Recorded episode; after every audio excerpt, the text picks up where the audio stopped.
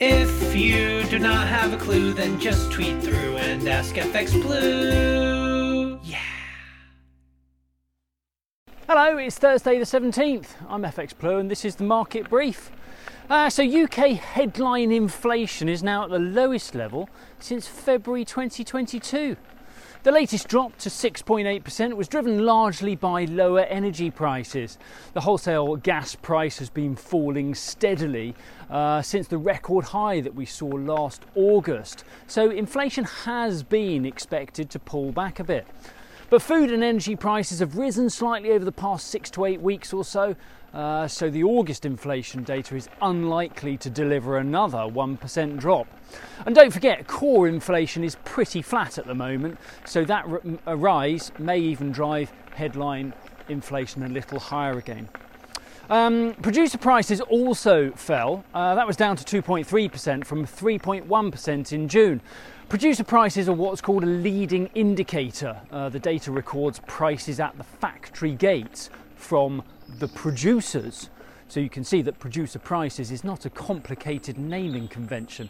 Um, all these costs then filter through or lead into consumer prices. Hence, it's a leading indicator uh, of future inflation. Um, and therefore, this drop is a positive sign for things to come. But overall, inflation is still too high, though. So the Bank of England should raise rates again at their next meeting in September.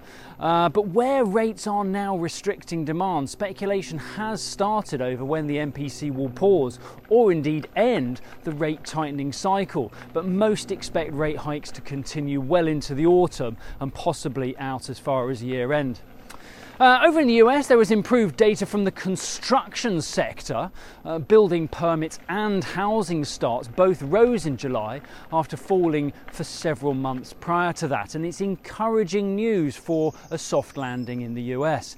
We also had minutes from the latest Fed meeting out yesterday. They hinted at the end uh, to the rate tightening cycle, but they remained cautious regarding future inflation, noting that upside inflation risks remain for later in the year as that would need further rate hikes in the future, where the economy still looks robust enough to handle another rate hike without causing a recession, the Fed may just crack on with another rate hike in September to get the job done.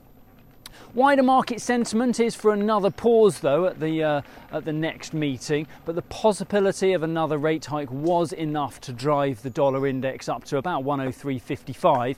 That was as sterling sold off from the high of 127.65 against the dollar. Uh, we closed around 127.30 yesterday. Uh, we opened this morning. We're around 127.20 against the dollar. We're about 117 against the euro, and euro dollar is around 108.70 on the open this morning. That's it from me. Have a great day. If you do not have a clue, then just tweet through and ask FX Blue.